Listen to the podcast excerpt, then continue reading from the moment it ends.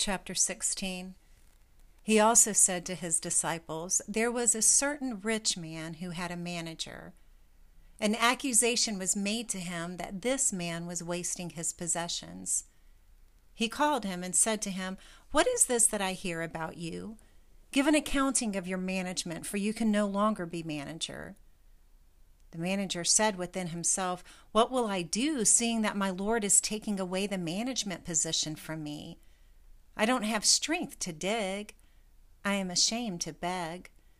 I know what I will do, so that when I am removed from management, they may receive me into their houses. Calling each one of his Lord's debtors to him, he said to the first, How much do you owe to my Lord? He said, A hundred batos of oil. He said to him, Take your bill and sit down quickly and write fifty. Then he said to another, How much do you owe? And he said, A hundred cors of wheat. He said to him, Take your bill and write eighty. His Lord commended the dishonest manager because he had done wisely. For the children of this world are, in their own generation, wiser than the children of the light. I tell you, make for yourselves friends by means of unrighteous mammon so that when you fail, they may receive you into the eternal tents.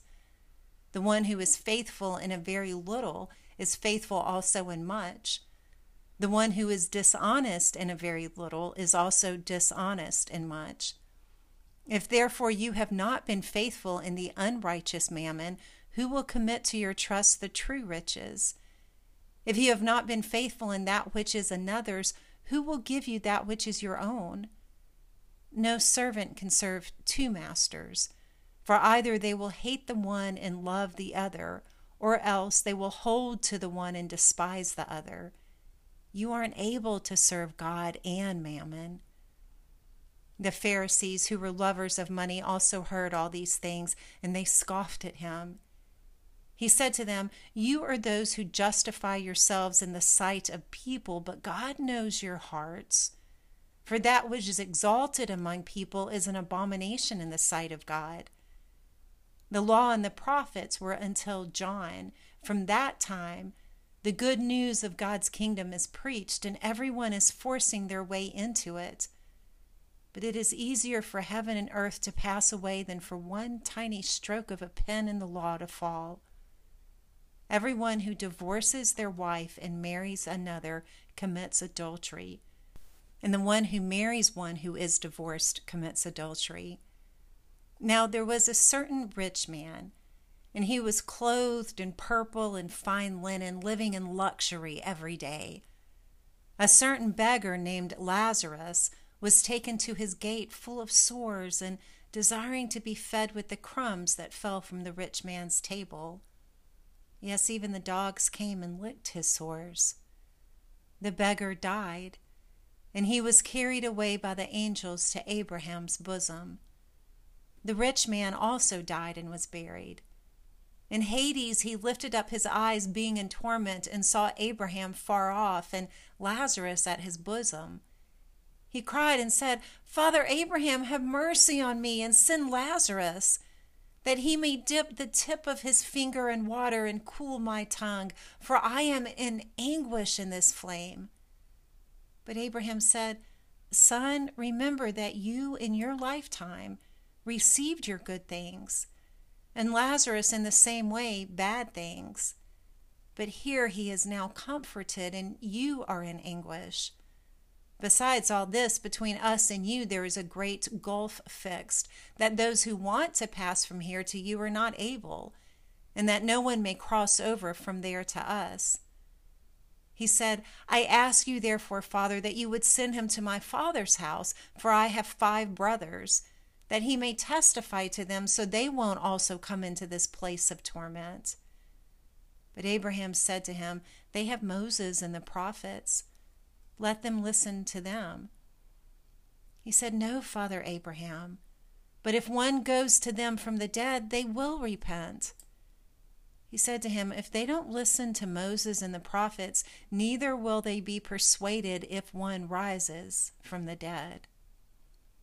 Luke chapter 17.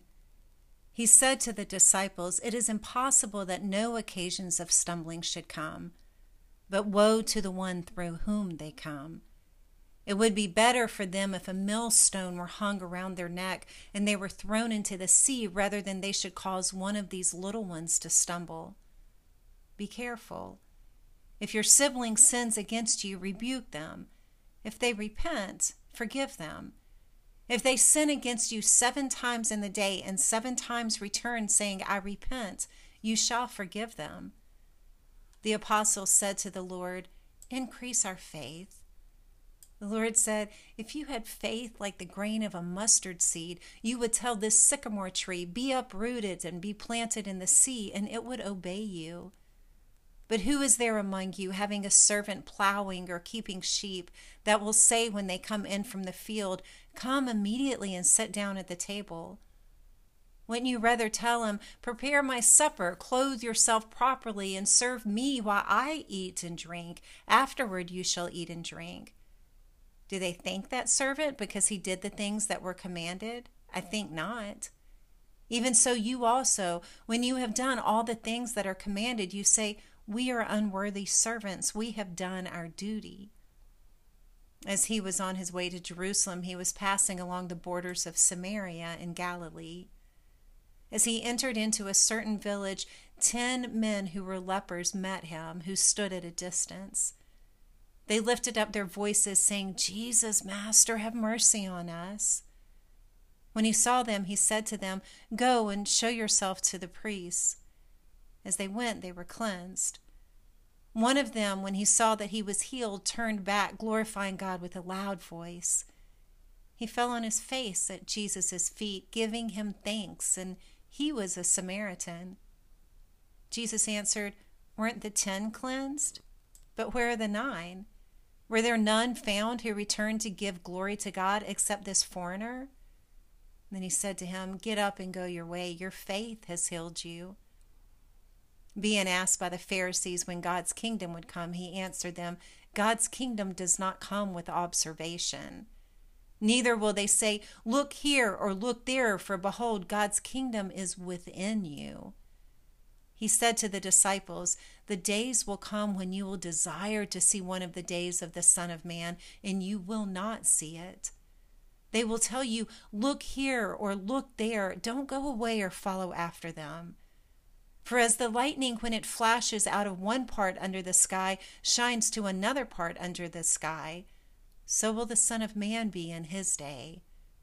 But first he must suffer many things and be rejected by this generation. As it was in the days of Noah, even so it will also be in the days of the Son of Man. They ate, they drank, they married, and they were given in marriage until the day that Noah entered into the ship, and the flood came and destroyed them all. Likewise, even as it was in the days of Lot, they ate, they drank, they bought, they sold, they planted, they built. But in the day that Lot went out from Sodom, it rained fire and sulfur from the sky and destroyed them all. It will be the same way in the day that the Son of Man is revealed. In that day, the one who will be on the housetop and their goods in the house, let them not go down to take them away. Let the one who is in the field likewise not turn back. Remember Lot's wife. Whoever seeks to save their life loses it but whoever loses their life preserves it. I tell you, in that day there will be two people in one bed, one will be taken and the other will be left. There will be two grinding grain together, one will be taken and the other will be left. They answering asked him, Where, Lord?